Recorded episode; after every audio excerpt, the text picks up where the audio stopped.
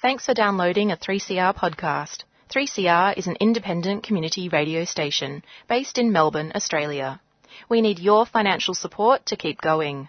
Go to www.3cr.org.au for more information and to donate online. 3CR would like to acknowledge the Kulin Nations, true owners, caretakers, and custodians of the land from which we broadcast. 3CR pays respect to elders, past and present, of the Kulin Nation. We recognise their unceded sovereignty.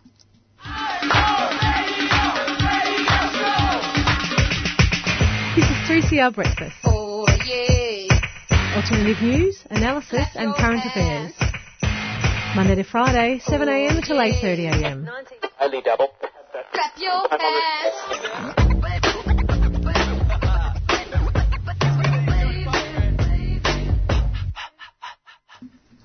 Welcome to Tuesday Breakfast. You are listening to myself, Ayan, Anya, who is sitting across from me on her phone, naughty girl, and George, who is morning. wearing some kick-ass top. What's that top? It's a Sri Lanka t-shirt. Oh I my- think it's cricket though, but Do you I saw it in the op shop the other day. watch was like, cricket? I I ha- I was gonna swear then. I hate cricket. Oh my god. so much. Why? I It's so love boring. cricket. It's like watching grass grow. Uh, no, that's fact. Am I alone there? No, no, Okay. you're not. I 100% agree. You're out of the Brown Club. Goodbye. Look at the t-shirt. It's I wish I could show the listeners. Maybe Yeah, photo. no, you need to take a photo and put it up on Instagram. we want our audiences to be following. So Anywho. Sunday Mm. there was a really cool event by the sounds of it. Yeah, um, I went to the rap party, which I later found out is rhythm and poetry, or it could be rap and poetry. could be either one. Um, it was um, hosted by Candy Bowers. Bowers. Love Candy incredible Bowers. Candy Bowers, and uh, there was a, a lineup of amazing poets and musicians, including um, Lana Yuk, Emily Zoe Baker, Sean Whelan, and, and so on. And it was just a very fun, intimate, beautiful night. Um, and yeah, it's, it's a bit hard to explain what it was about, I think, mm. but it was so good. And you guys missed out. I know. I know. I was supposed to come, and I feel so bad. But I ended up, at least I gave my tickets to Mm, yeah. to two people, which is, look at me being so generous. So is it something that will happen? Like, is it a regular thing? I hope so. I heard that it was the first one to happen here in, mm. in Australia, so hopefully there'll be more. Yeah. Mm. So it's like a rap meets poetry meets. Hip hop. Oh, damn it. Uh, yeah, anything that Candy Bowers has to do with would definitely be. And she's so sick. funny. Yeah. Oh my god. Were you there when we interviewed it? Was that a while? Ah, I think. Oh no, this is before you came on. Yeah, I think that's one of the number one Ah, interviews on Tuesday Brekkie, she's I reckon. such a boss. Yeah. Yeah, and if you see her like live in theater, she's she's incredible. She's got such a presence, funny, Mm. sassy, quick. Mm. Are you describing yourself? Yeah, well, I am reading my bio. So, um, some news headlines. Mm. So, this one's taken from CBC News. In Canada, Indigenous Services Minister Jane Philpott said on Friday that the federal government plans to hand over control of child welfare services to Indigenous governments in an effort to drive down the massive number of Indigenous children in foster care. Philpott, standing alongside First Nations national leaders, said forthcoming federal legislation co-developed with Indigenous leaders will devolve authority to First Nations peoples to care for their own children in need for foster care.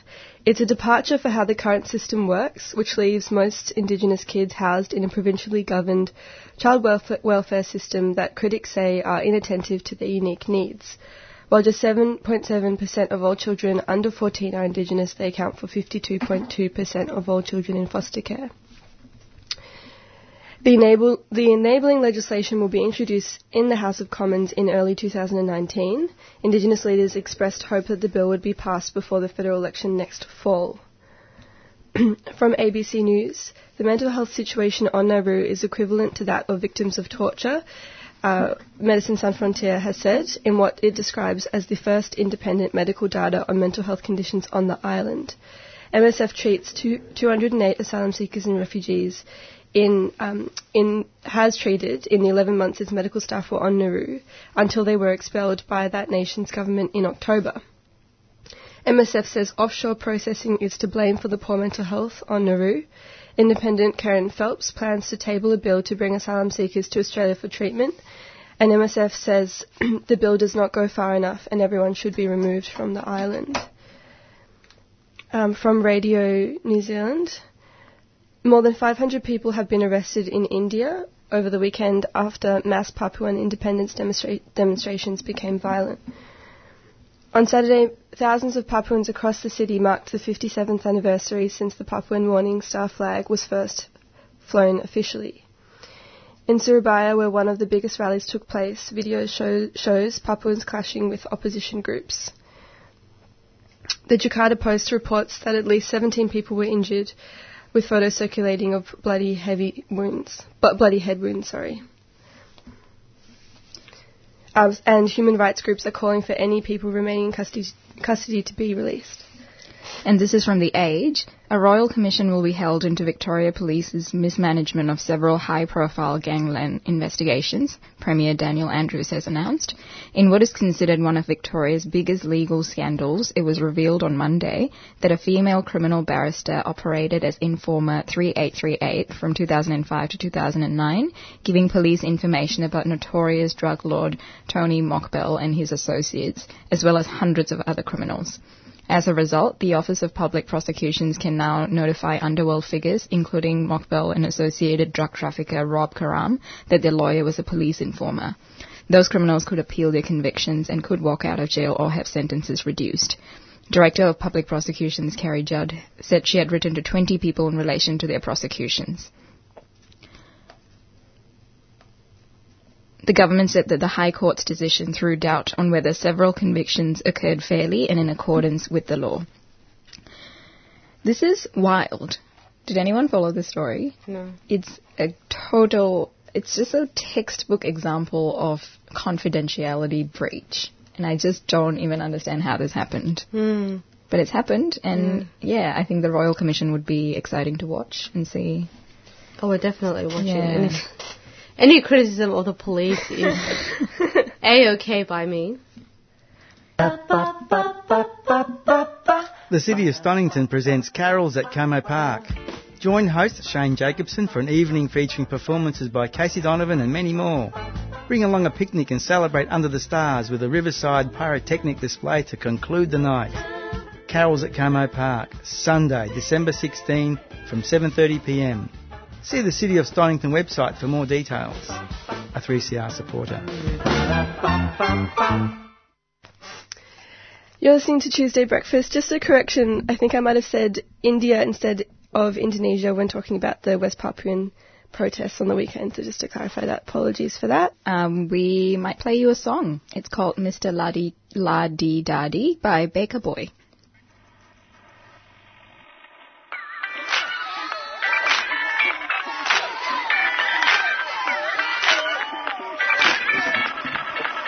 I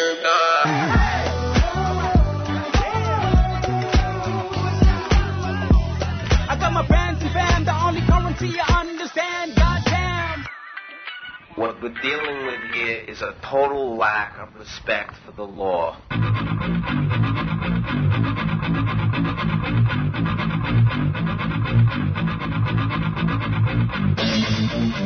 Tune in to Done by Law. An informal and irreverent look at the law.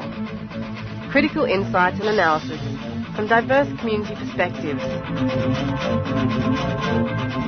Done by Law, 6 p.m. Tuesdays.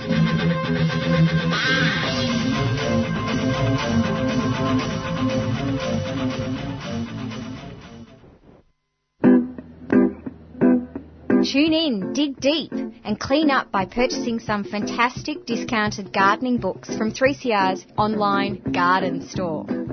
We have books on waterwise gardening, organic vegetables, roses, climbers, and creepers, and even clematis. It's easy. Just go to our website, 3cr.org.au, and follow the links on the front page. Don't have internet access? Call the station during business hours between 9 and 5 and we'll post out a catalogue in the mail. All proceeds help keep Melbourne's favourite gardening show on air for another year. Tune in 7.30am every Sunday morning.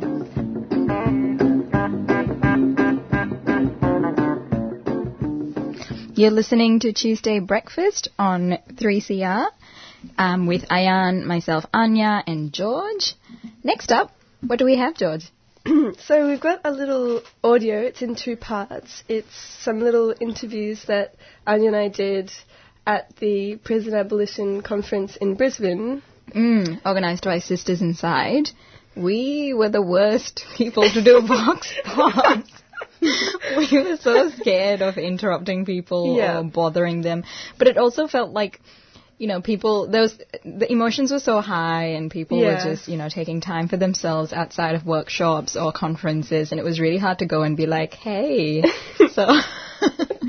Tell us all your thoughts. But we did. Yes. And people did tell us their thoughts. Yeah, and in hindsight, we could have done it a lot more, but the ones that we did get, I think, were pretty fantastic. Mm. Yeah. And we're arranging for the audio from the actual panels to um, come through as well. So we'll play them at some point when Yeah. we do get them. But for now, And so many interview. I mean, I think it's mentioned in the first section um, how how great it would be to get an interview with the grandmothers against mm. removals. yeah. Um, but there are so many people that, yeah, hopefully we'll be able to line up and just have those interviews with over Yeah. the next couple of months. They seemed really keen to come on. yeah. Except the poor grandmothers were so tired. Yeah. It was really hot as Yeah. well. Imagine? All right, so we'll go to that now.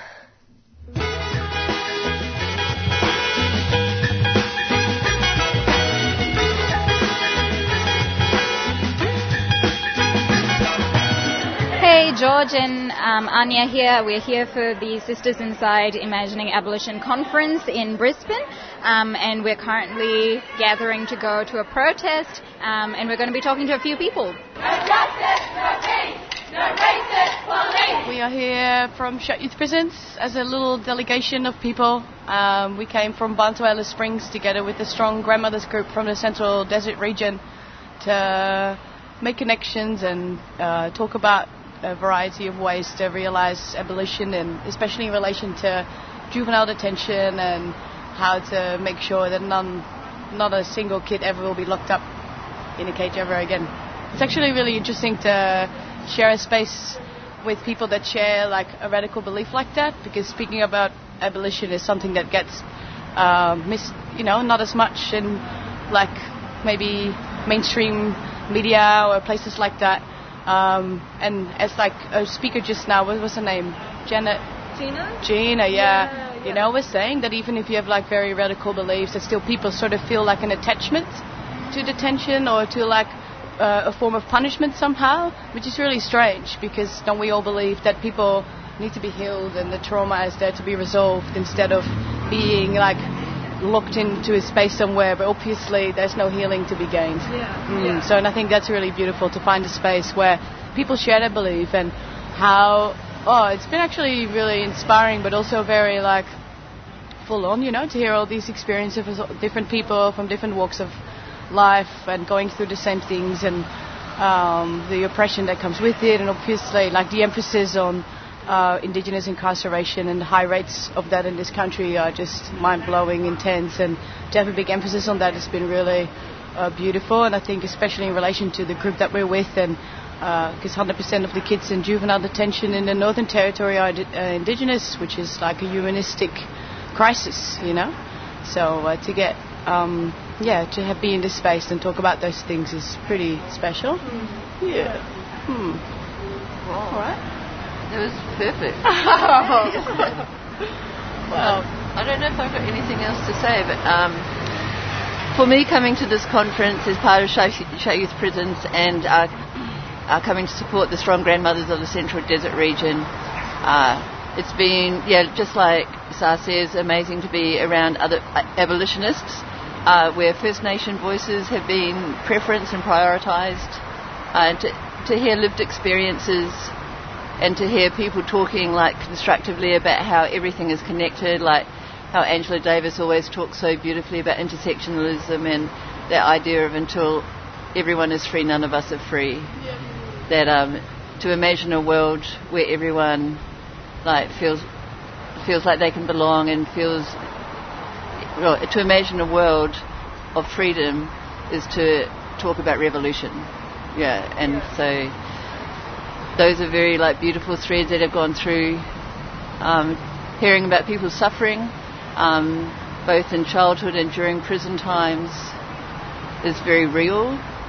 And to see like how like strong women are who have like uh, pulled themselves through like horrific situations and have like they talk, you know, some of them talked about how like realizing that inner strength and bringing it out that was always there, but they couldn't see before, and and then talking about you know how Deb Kilroy talks about um, breaking down the walls of the prison to build bridges, and everyone being in it together and working together to fuck, fuck off this state incarcerative system. It's been really great.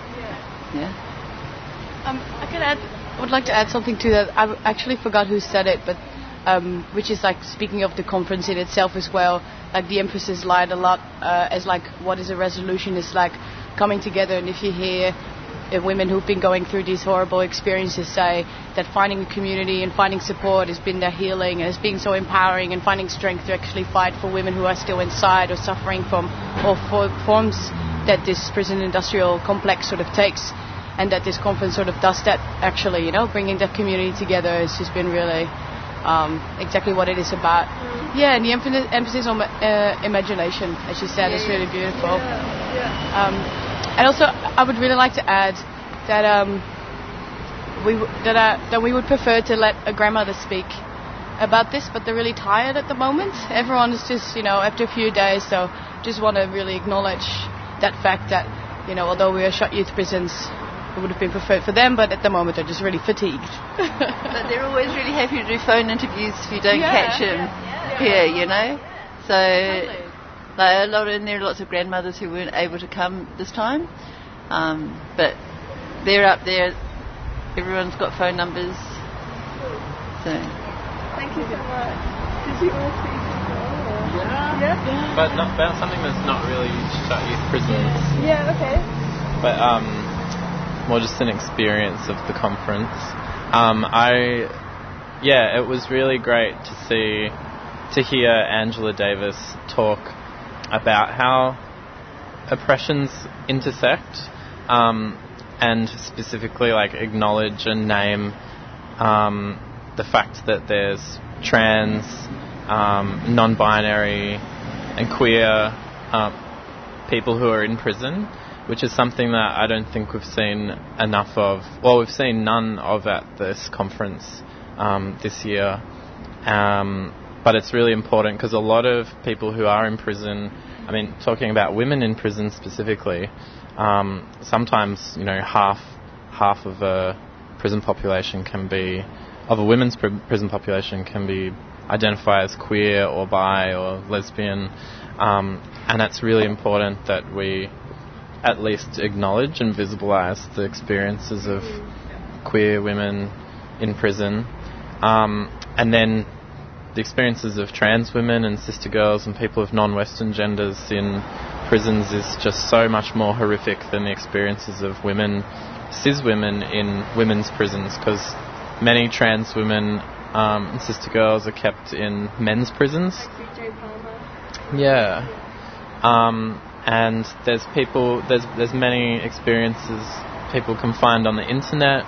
Um, there's one sister girl who was in prison um, and had a horrific time in a men's prison, but she's out now. Um, her name's Liz Moore's Lily, and after she was released from prison, she then was diagnosed with breast cancer. So she has a crowdfunder at the moment. It's been going for like seven months or something, um, and it just is such a hard slog to get money to support um, trans women and sister girls for anything, especially um, trans women and sister girls who've been in prison. And it would be really great for next for the, the next conference if there were voices of sister girls and trans women who've been in prison, um, because that's when you really start to understand how the prison system um, impacts women. And people who are marginalised by this Western colonial, capitalist, patriarchal, binary gender system.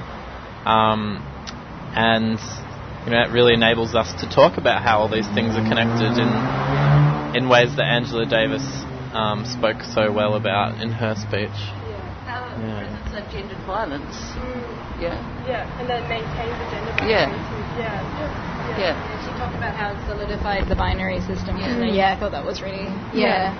Yeah, absolutely. Mm. And for you know um, feminists if organisations consider themselves feminist and are working to support women, then they also need to be working to support trans women, trans femmes and sister girls, and people of non-Western genders in prisons. Um, and that includes, you know, not just having programs that support um, people coming out of women's prisons, but also looking at, wh- you know, where are other women being held? Not all women are held in women's prisons. Um, and how can we support them? I would also say as you would too, that trans people also need to be supported by feminist systems because it's the patriarchy which sets these rigid rules of gender. And so all people who don't fit into that system, yeah, feminism needs to look after. Yeah? yeah? Yeah. And I guess an abolitionist movement has the kind of framework to include all of those people's experiences, but then there's also, you know, I guess when you mention this conference, there is more work to do to make sure that actually happens. Yeah. It's, it's one thing to acknowledge, like, I think um, there are three, you know, there's Angela Davis mentioned trans, um, pres- pres- trans stuff, and Debbie Kilroy acknowledged, um, had a couple of vague acknowledgements of trans people who are present at the conference and in prisons. Um, but you know, to really, it's just very tokenistic if there's just a couple of mentions. We really need to get the voices of trans women um, who've been incarcerated and sister girls who've been incarcerated into these spaces and really disrupt the cisnormativity and heteronormativity that can creep in. Um, I would just really like to add on behalf of Shut Youth Prisons that everything that Nick just mentioned about the missing out of a mentioning of queer and trans and non-binary people who suffer from this, you know, capitalist uh, system uh, that there has not been much mentioning or any workshops or anything around that at this conference that we from Shut Youth Prisons really support that and would like to see that maybe in coming conferences. Thank you.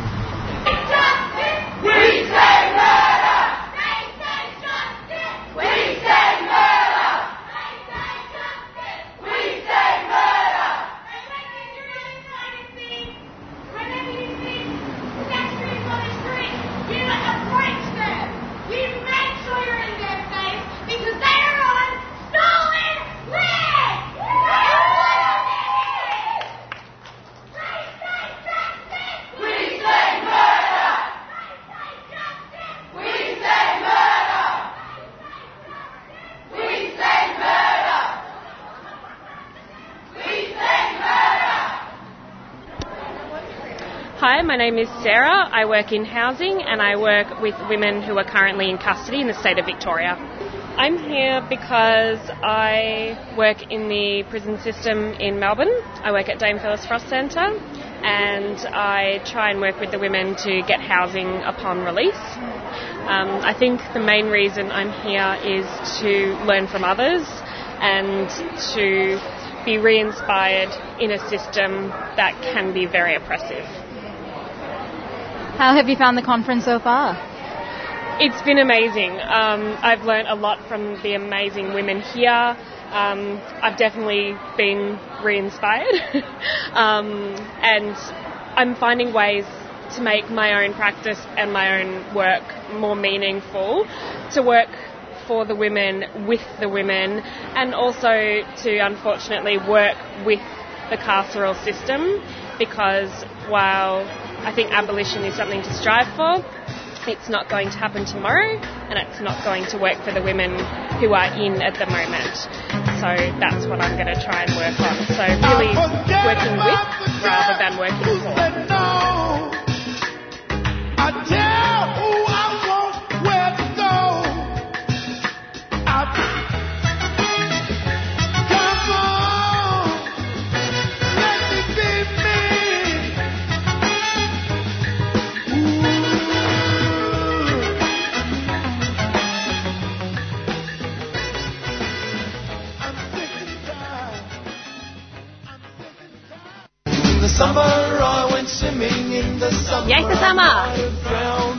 I held my Summer brings swimming, summer brings picnics in the park, and summer brings the 3CR Summer Wine Fundraiser.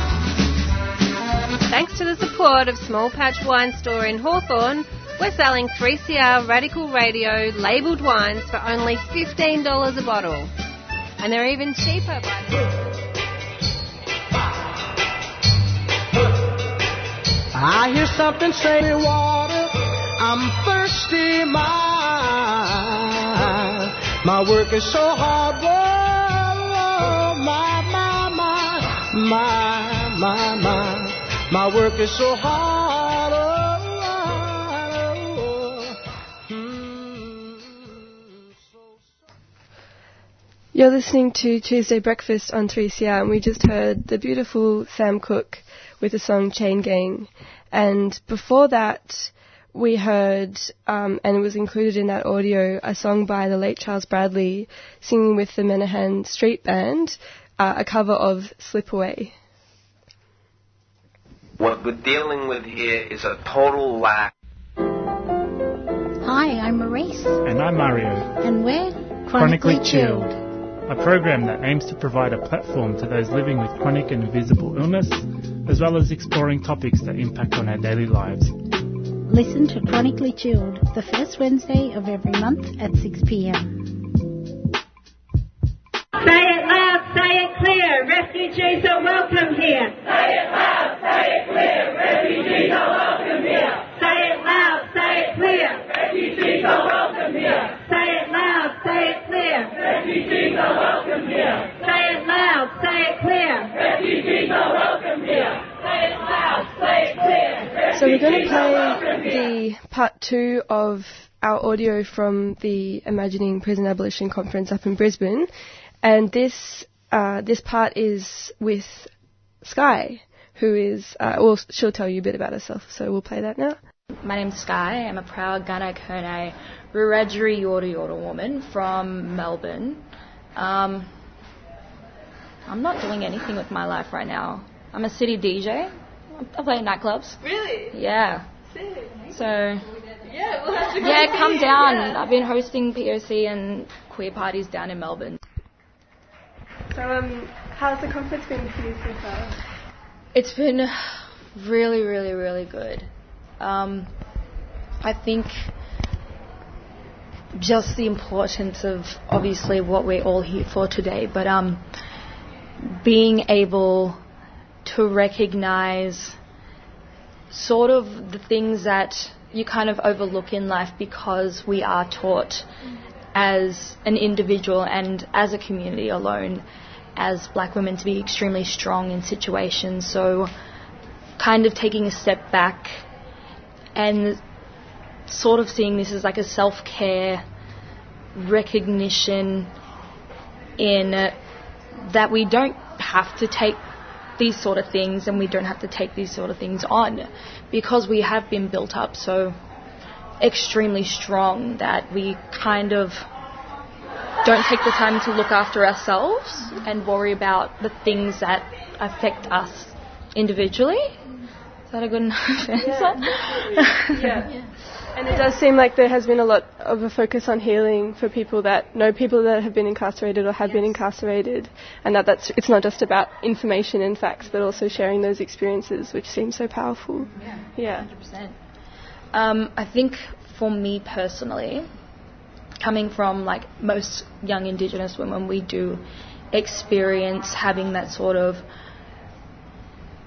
presence of like the effects of what prison can do to a whole community. Like it doesn't affect somebody on a personal level, you know, you're just getting put away. Um, for me, it's our community in terms of a lot of our young people are getting locked up and having people already who've been serving time, they've been in and out of jail, and sort of wrecking.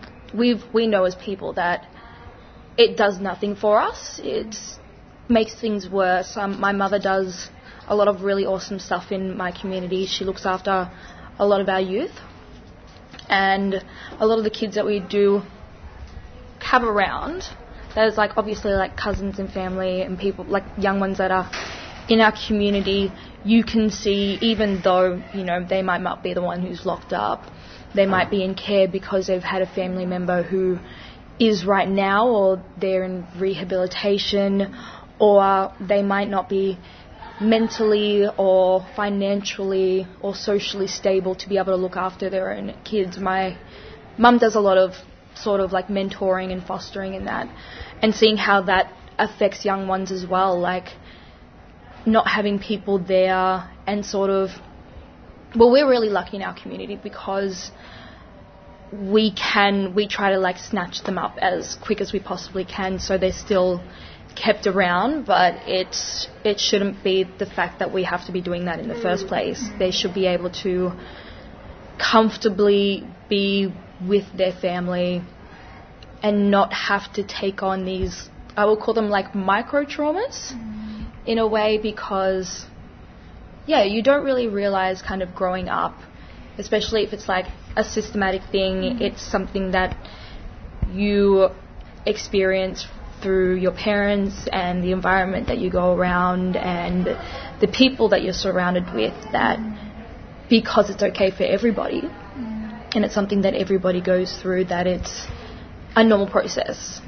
It's not seen in our communities and it's really good that I think that we've been recognizing it lately about like looking at things like mental health and how our experiences even though we may laugh about them when we look back at them and joke about it that they have made extremely significant impacts on our lives both positively because as I, I, think one of the main things that's been a theme here is growth mm. and how people grow and especially strong women grow the best in like in adversity. Mm. but it takes a giant toll as well. And you don't even realize that it's doing it. So yeah yeah, like it's in, uh, it's incredible that there are all these women doing this work, but as you're saying, they shouldn't have to do this work because there should be these structural changes so people don't, you know, ha- they don't have access to healthcare, or they don't have access to the support that they need, and end up in prison as a result of that. Yeah. Yeah. Like obviously, the justice system does make a giant impact on the rest of our social things. This isn't just an issue when it talks about people getting locked up or people being wrongfully convicted or whatever because it's such a main part of our society that it it puts the impact on the rest of our um, communities. Um, like for our family specifically this year, we're going through a court case because um, the New South Wales health system like failed us. Mm-hmm. So a couple of years ago, my mother's cousin had a newborn child, had been taking it to hospital to try to get it um, you know, treat it, like get it checked on and that, um, and that newborn passed away because the hospital essentially just refused entry and refused like medication and treatment. Um, she had passed away this year as well. She had been continually going to the hospital to be like, I have something going on. She had like pains. She could barely move at times, and the way that not just her, but the way that this place has been told, like we've been hearing how they've been treating Indigenous people.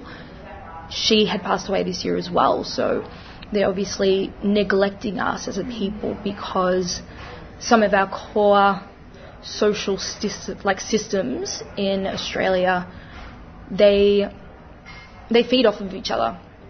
So it's affecting every aspect of our life. So on top of that, it's education, it's treatment that we get in the streets. It's a whole broad aspect, and that's obviously why this is so important. Is because it's breaking it from the ground up, yeah. essentially. Yeah.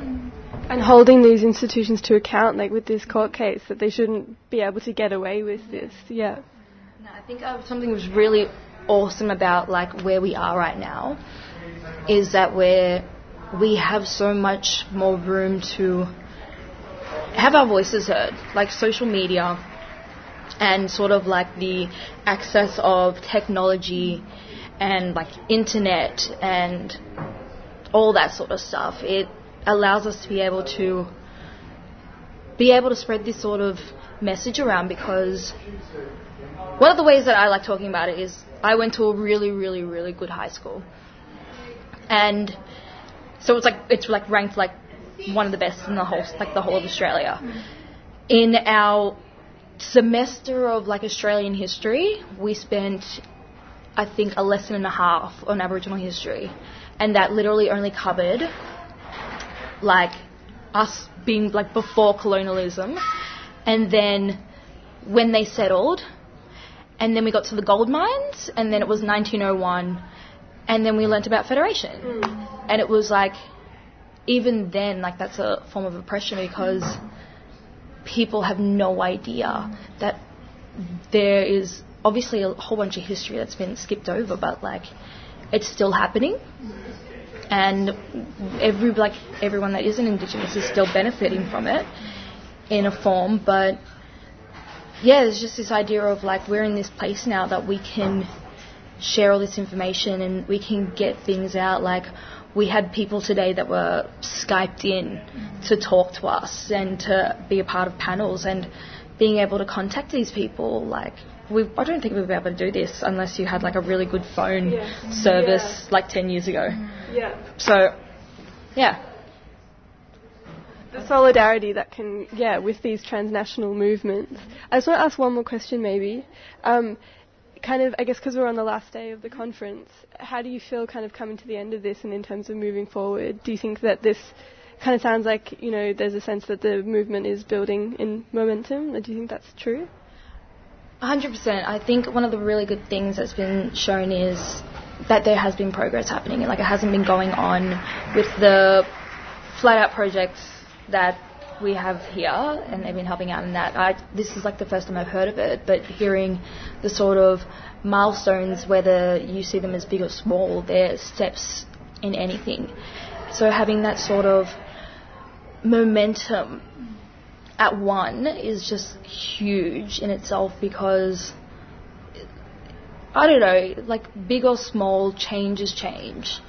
And at the end of the day, if we're moving forward, it's only going to happen quicker. Yeah.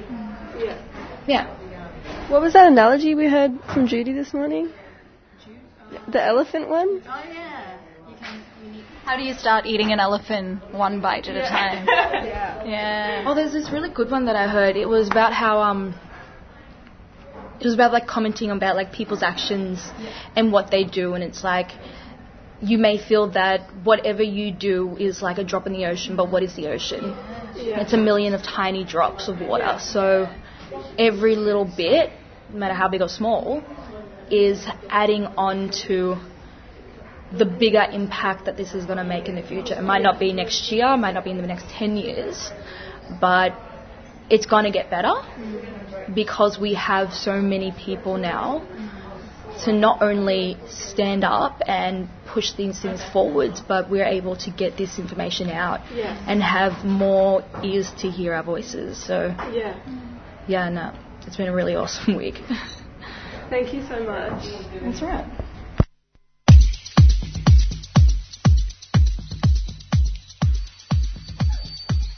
Guatemala. I'm Black Betty, and you can join me for Black Noise Radio each Thursday from 2 to 3 p.m. Join me each week as I serve you up a deadly fine offering of all things black as we explore Black Australia and everything fabulous it has on the offer. We'll check out and see what's making black news locally and from right around Australia. And we'll explore all things Aboriginal and Torres Strait Islander and the deadly solid culture and people with a look at community news, views, music, culture and the arts. Hope you can join me for Black Noise Radio featuring black news, views, current affairs, music, culture and the arts from an Aboriginal woman's perspective. That's me, Black Betty. I'll see you Thursdays at 2.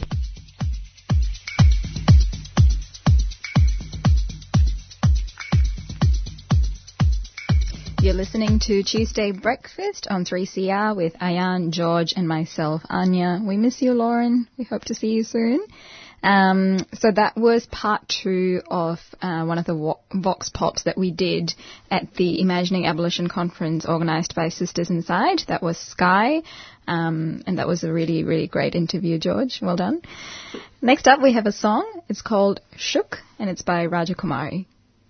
Like Coogee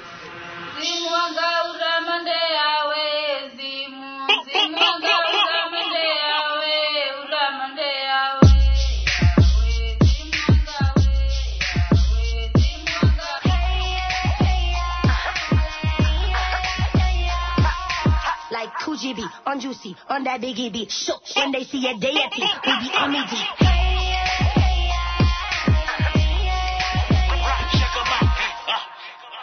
You're listening to Tuesday Breakfast. That was Shook by Raja Kumari, my new favorite artist. Very underrated.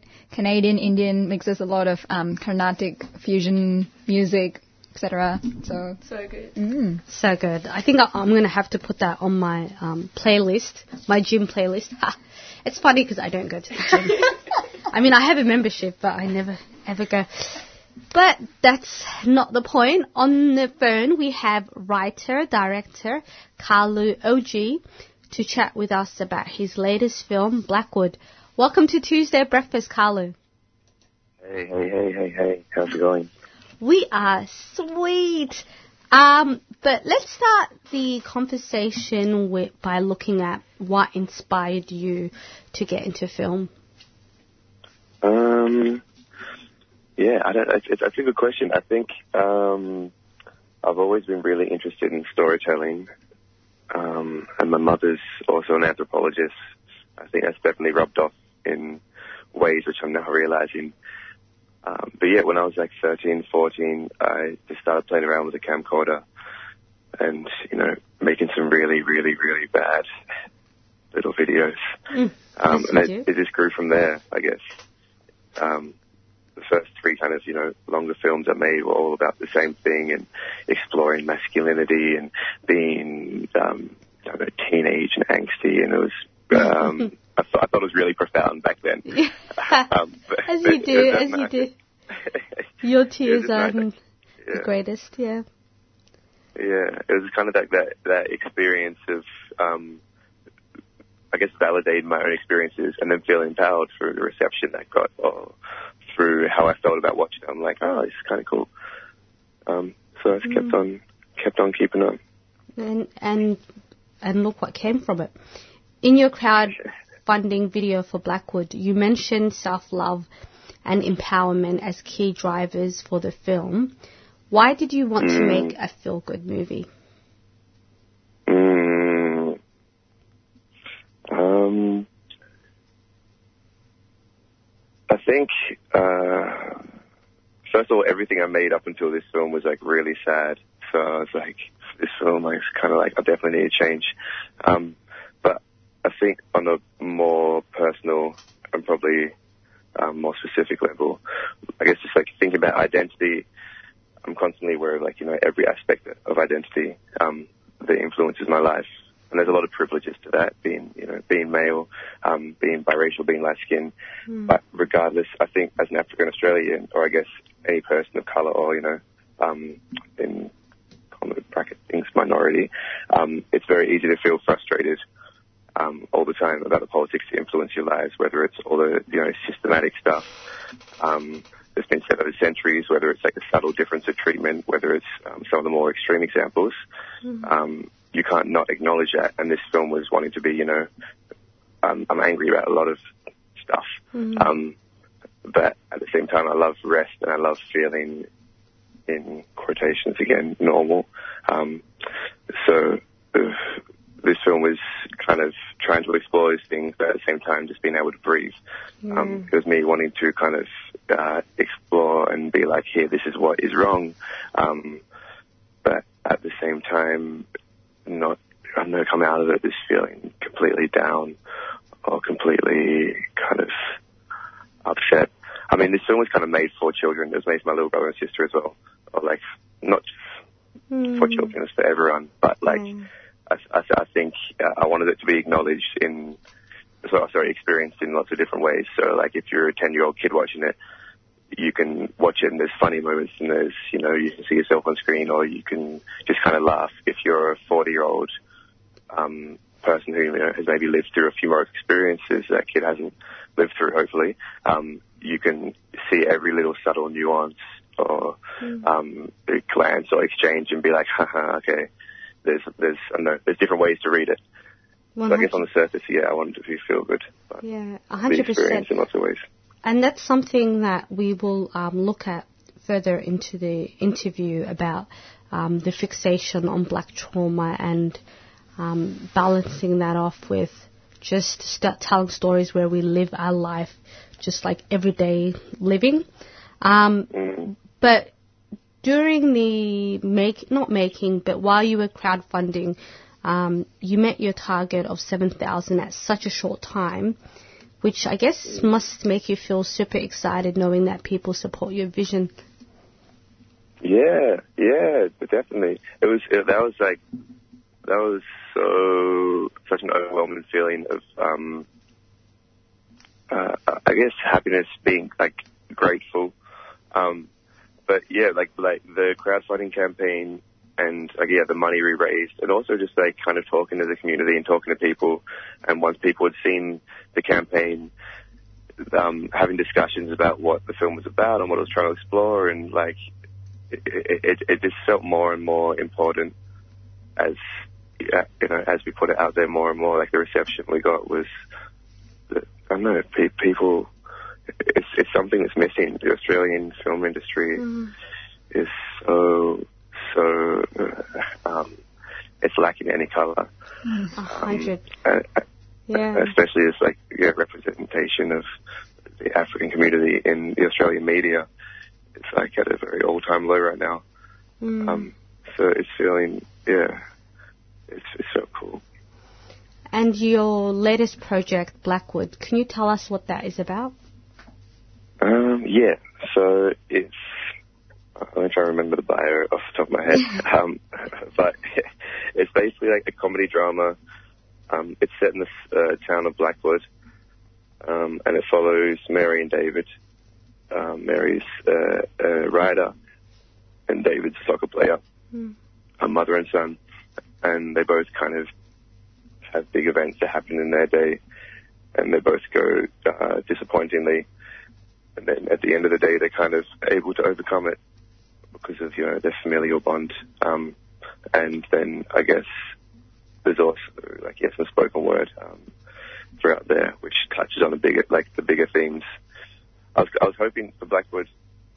It's the sort of film that can almost be read in two ways. Where at one time this is a, a narrative of a mother and a son um, having you know kind of bad days, and then um, getting over it through being resilient. And then at the same time, um, there's also this narrative of being like a kind of socio-political comment on know, modern Australia and the, and the things that, that maybe haven't been talked about in this country on screen yet. And can I ask, because you use the medium of spoken word, not just in Blackwood, but in your other short film, which is Loving Yourself, is there a reason why you use that medium? Mm, um, yeah, I think. Uh, um, Oh, and shout out to Soretti, um, who's a Yeah. poet who, um, whose poem that you used in Loving Yourself. yeah, yeah, that was beautiful. And shout out to Nakia as well, who's Yeah, oh my god. that. Um, Gorgeous sister, yes. um, but yeah, I, I, I think it's just it, it ho- holds a lot of power. Um, it, it kind of for me as well. I'm I'm, I'm into music. Uh, I like writing. I guess maybe it's yeah, it just it comes from that. Mm. Um, I, I think I think when people can use words like that, it's beautiful. I mean, like when you looking at someone like Soretti, um, the, like the way she uses her poetry is just like you know it, it gives you chills when you when you listen. Um, so I guess yeah, I think there's a lot of potential in using that. Yeah, because even without the video, when she recites poetry, for those who haven't had the opportunity to hear her, it's so incredible, it's so vivid. And then now, then to have a video accompany the poem, it's just, yeah, it's very nice. I feel like my ears were tickled, my eyes were tickled. it really fixed all my senses, which is good. Um, even though Blackwood, um, getting back to Blackwood, even though that film touches on universal themes of resilience and self worth, it's safe to assume that race and identity play an overarching role. Why was it important to make a film about a black family without going down the route of trauma porn? Um, it's a really good question as well. Um, I think, first off, I think there's probably too much of that, and maybe relating back to what I was saying before, when you're uh, when when you're any minority in this world, in um, quotations, Mm. um, it's you, you're just constantly reminded of the politics that surround your life. You, you're constantly kind of being um, thrown back there, or uh, I, I don't know, um, give it, given representation, which is very necessary. Like the um, but also it is very easy to feel down about. Also for um for most of us, or like for at least me, for my family, um, my reality for the most part is a micro, is a small everyday things. You know, it's a difference in the way someone speaks to me than they speak to someone else. It's a difference in, um, you know, going to the supermarket and my experience there. It's it's not, um, uh, I guess the the trauma porn. Um, Mm. so I guess is wanting to firstly explore my own reality, um, and uh, put on put something on screen that was ordinary for me. I- It was very much inspired by this film. Me, Mimo, um, Mimo's producer. She's overseas right now. Well, shout out to her. Mimo, who, who also Um, has a website that we want to promote, um, which Yeah. is uh, decolonizing lens. Was it Deco- decolonizing screens. screens? Apologies, see, see, yeah. screens, which we'll share on all of our platforms. Yep. Yeah.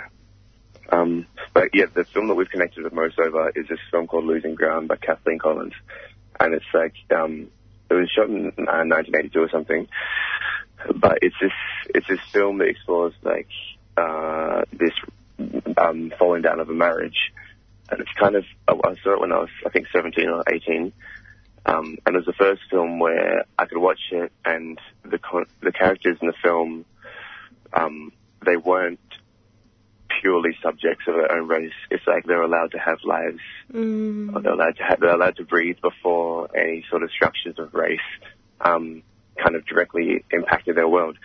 At, at the same time, that was definitely acknowledged, and that it's incredibly important to acknowledge. But it's like they were made human, whereas I feel like uh, you know a lot of films that kind of explore themes of race, it, it's it's it can be incredibly dehumanizing. Um, if Absolutely. Every, yeah. Like- um, even with the film that came out, Detroit, which was supposed to be sold as like, like what happened to the black folks uh, during the Detroit Mm. riot, but there's always a white person to sort of, I guess, offset the blackness to kind of neutralize everything. And I guess that's. Amen. Sorry, you gonna say? Oh no, yeah, I was just agreeing with you. Sorry. Don't Yeah. And, and, and, and for our listeners, this isn't to say that movies that deal with racial trauma aren't needed or important, but they're also not the only story that we have to offer. Yeah, definitely. And I think also something as like um, uh, more specifically to like being African Australian. I think our our community here is incredibly young. Like I don't know anyone my dad's age who didn't migrate here. Um, so when I was growing up and kind of looking for a sense of identity, it's like you're constantly outsourcing. You're constantly going to America or to the Mm. UK to kind of find your identity or to seek belonging. Um, and you know, a lot of the stories, America has a very different history in terms of like um, African Americans and African Australians. There's lots of universal crap that's happened, um, but my yeah, our reality as African Australians is going to be very, very, very different um, to someone who was born and raised in America. Um, so, so I guess it's kind of uh, trying to acknowledge that, um, but but I don't know, make something real. And also not go into this thing. Sorry, I'm rambling now. No, I love it. I But, love uh, it. I'll, I'll let you know when you're when you're going overboard. Trust me, I'll reel you in. All right.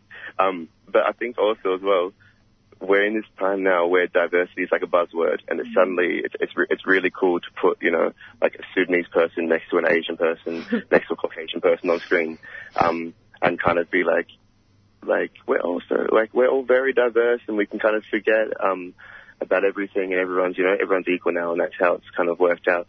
Um, and I think, I mean, that makes me, that's a whole other conversation that I'm not going to divulge into right now because it makes me very frustrated.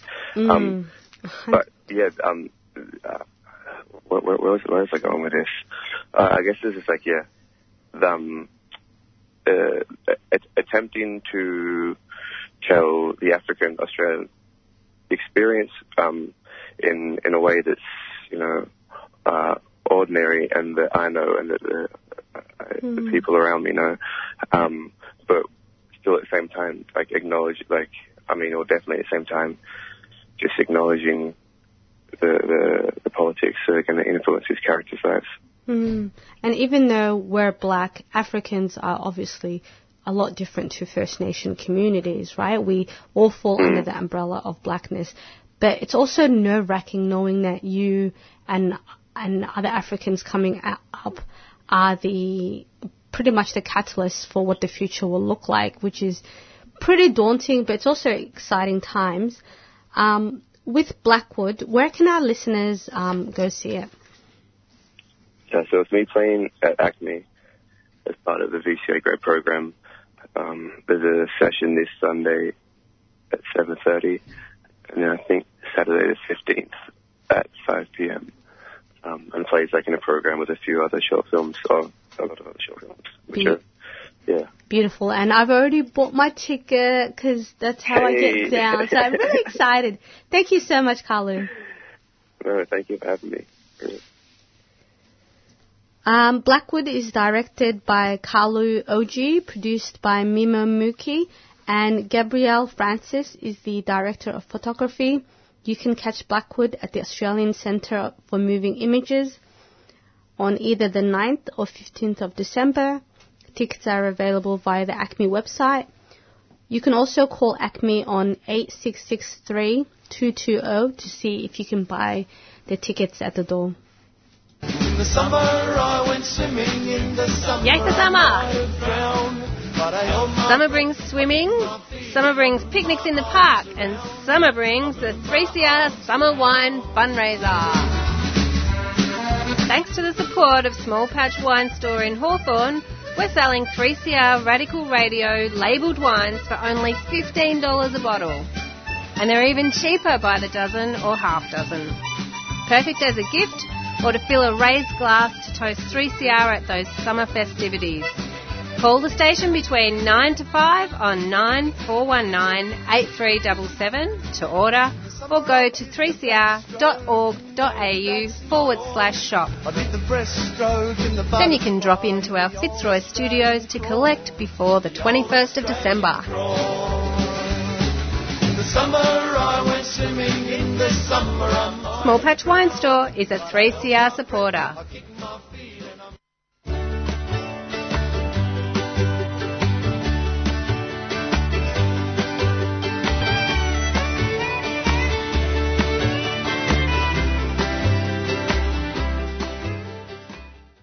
Welcome back if you're listening. Well, welcome back to Tuesday Breakfast. Um, Ayan, who is stumbling over her words. Across from me is Anya George. Uh, you're listening to Tuesday Breakfast on 3CR Community Radio. So last week, thanks to a nudge from West East Women's Health, we made a pledge to focus on more, inter- more interviews that tackle gender violence. This pledge is part of the 16 days of activism against gender violence. To help us with our pledge, we have on the line Joumanah El Matrah, the CEO of the Australian Muslim Women's Centre for Human Rights. Welcome to Tuesday Breakfast, Joumanah. Oh, good morning. Thank you for having me on. No, thank you for coming on and so early as well. We know you're driving, so if we do experience any technical difficulties, um, we'll hopefully fix it as soon as possible. Um, so your organization is made up of w- Muslim women that support and promote the well-being of other Muslim women. However, you're a non-religious, non-sectarian organization. Why the distinction? Look, it's a really interesting question, um, and I think it's usually one that really only comes up um, in the Western context because in Muslim majority countries, um, uh, Muslim women have these organizations all the time. But um, the main reason we do it in Australia is that Muslim community is highly diverse, Mm. and um, to to suggest that you can have one view of Islam that represents everybody appropriately and ethically is probably a myth, and so that's why we draw the line. Yeah, when I think And about, it- oh, sorry. Oh no, I was just going to say that um, uh, that we that in, in addition to that, being Muslim women, um, empowering ourselves is itself a very powerful tool, and that's why we privilege the employment of Muslim women. Hmm. And um, that's that's excellent. And it's also when you think about like the different sects of Islam, like within those sects, there's like a hundred branches. So it would be kind of hard to like fall under one umbrella. So it's good to um, use, I guess, a gender as a way to unify us. One of your resources, Islam Opposes Violence book, challenges the myth that Islam condones gender violence. In one section of the book, Islamic scriptures, which are the Hadith or the Quran, um, are quoted to denounce family violence. Why is this practice important? Because we have so long, or I should say some men for so long, um, have successfully argued that um, any change to the welfare of women, any change to their increase in status, any argument against men being able to use force against women are simply Western values that are being imported. Mm. Um, now, you know, this is, um, as a Muslim, it's a highly offensive idea. And this idea that Islam uh, doesn't value the integrity of women and human beings above all else is also, um, uh, you know, an incorrect and uh, an Islamophobic idea. And it doesn't matter that men, Muslim men themselves have been saying it. Um, and the other thing is also that uh, it is a way to really speak to women's hearts. Um, any sort of uh, promotion of values, any sort of reclaiming of faith, has, has to actually deal with the text and content of what Islam is. And that's why we really use the faith, um, and we don't ordinarily use it, but that's why we use the faith um, in a very academic way to sort of pro- to promote women's equality um, and actually uh, a non-violent stance. Um, it, it is unfortunate, but a lot of Muslim women don't actually understand the level of protection that Islam offers them. Yeah. That's yeah. That's exactly what I. That's exactly what I was thinking as you were talking. That even like as a Muslim woman, there are a lot of things that I don't know um, when it comes to my rights, and I guess it also falls on where I get the information from, and knowing that all the information is um, held and protected by men, and and the way things are interpreted are interpreted from a male gaze. So I guess when you And, and, and for male interest. Exactly, exactly. And when you unpack it, you realize, hang on a sec, uh, what Uncle told me isn't really the, you know, what the Quran and the Hadith say. Um, going back to gender violence, tackling gender violence requires individual and community level responses. Can you tell us about a program that uses one or both responses? Look, we um, we run so many anti-violence programs that it's hard to just select one. So we work with women on an individual basis, women who are trying to escape violence. But we also run a lot of programs on family violence, um, education around the law, um, education around health and well-being, education around what is uh, violence. Um, most people continue to think that hitting a woman is violence but emotionally and psychologically uh, abusing and demolishing her is not violent. Mm-hmm. And so there's a need for education about it. Um, and so all our programs try to instill that level of awareness and understanding. Um, but we have also done some work now where women themselves become the promoters of anti-violence stance. Mm. And we have worked a lot with um, men to take up the cause because, uh, really, honestly, without them, we can't do it. Mm. Uh, but I think that a lot of men, not all men, but a lot of men do need women to raise their awareness because they're so sort of embedded in that view of what gender relations is to men and women and that gender relations works for the interest and benefit of men. That it's actually hard for them to understand that, that the gender relations that men have been promoting is not normal, is not fair, and it, and it, uh, really um, undermines society in general. Mm. And as we mentioned at the top of the show, um, we're we're part of we're doing the 16 days of activism, and as we said, we're trying to focus more on stories that look at gender violence. How do you, Joumanah, plan on bringing? Um, what tips do you have for us um, to bring, uh, I guess, awareness to gender violence? Look, I mean, I think it's a different approach at different times, and it's a different approach depending on who you are. Um, and I think that one of the things is, that is really important is that people be given strategies that are appropriate for their context. Yeah. Mm. Some of us can do more than others, and some organisations can do more than others. And I think that um, now there is so much um, noise about family violence, and now we hear a lot about a woman dying a week. Mm. Um, that it is a really good time for people just to point out views of gender that are not appropriate. If if people are speaking about women in a way that's not appropriate, um, or people are speaking about uh, violence in a way that's not appropriate, at this point in history, in our context in Australia, it's really important to point that out. Mm.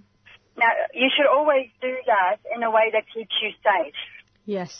And it's not that you have to say or do very much. Sometimes all you have to do is point out that you don't, you don't share that view or that view is really not appropriate. Um, change doesn't always happen from the big stuff. Mm. It also happens in the very small day to day. Mm. Um, you know, just simply saying things like, you know, I think that those sorts of views contribute to violence. I don't think women should be treated in that way. Um, I know a lot of women who are um, being damaged by violence and those views. They only really have to be small statements. Mm. And you'd be, I mean, you wouldn't be surprised, but sometimes we forget that women are also the vehicles of patriarchy, that we can also reproduce sexist ideas and also condone violence. And I guess it's also good for us to sort of unpack that and to also think about our attitudes. Like, what is it that we think about ourselves and others that contribute to that violence? Look, absolutely, and I think that there's still a lot of work to be done on why is it that women participate in patriarchy in the at the levels that they do. Um, and I think we also need to. There's some really hard questions for us around we have had all these years of women's activism, and some women have benefited amazingly, Hmm. and some women haven't benefited at all.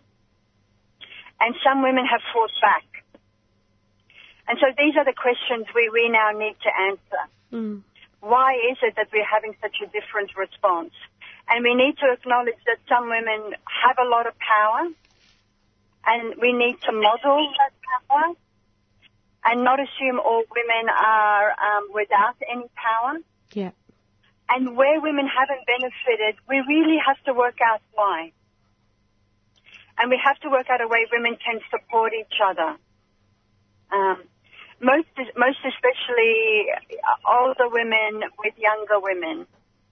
Yeah. Um, yeah, so I think um, there's still some really complex work for Yeah. us to do. There is, there is. And um, if any of our listeners who are interested in knowing more about it, um, how can they reach out to your organization? Oh, look, simply give us a phone call. We pride ourselves on being very open. Um, so just really call us. You can also email us. Um, uh, you know, we, we really like to be open to people. Absolutely, and and you have some incredible publications and um, reports that are really interesting, and um, yeah, I, I advise our listeners um, get to reading. Thank you so much, Joumanah. Thank you. Have a wonderful morning. You too. That was Joumanah El Matrah, the CEO of the Australian Muslim Women Centre for Human Rights, discussing ways her organisation responds to gender violence. For support and information, call the centre on 9481 3000. That's 9481 3000.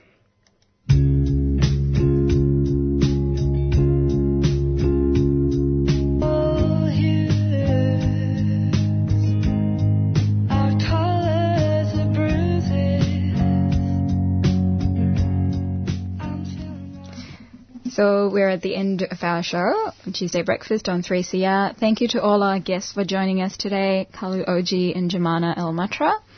Next up we have Accent of Women, where Giselle is going to be talking about the International um, Day of Disability. Um, and tomorrow on Wednesday Breakfast, there's Monica Kelly, there's Professor Helen Berry, and Dr. Tim Jones on the show. So uh, stay tuned.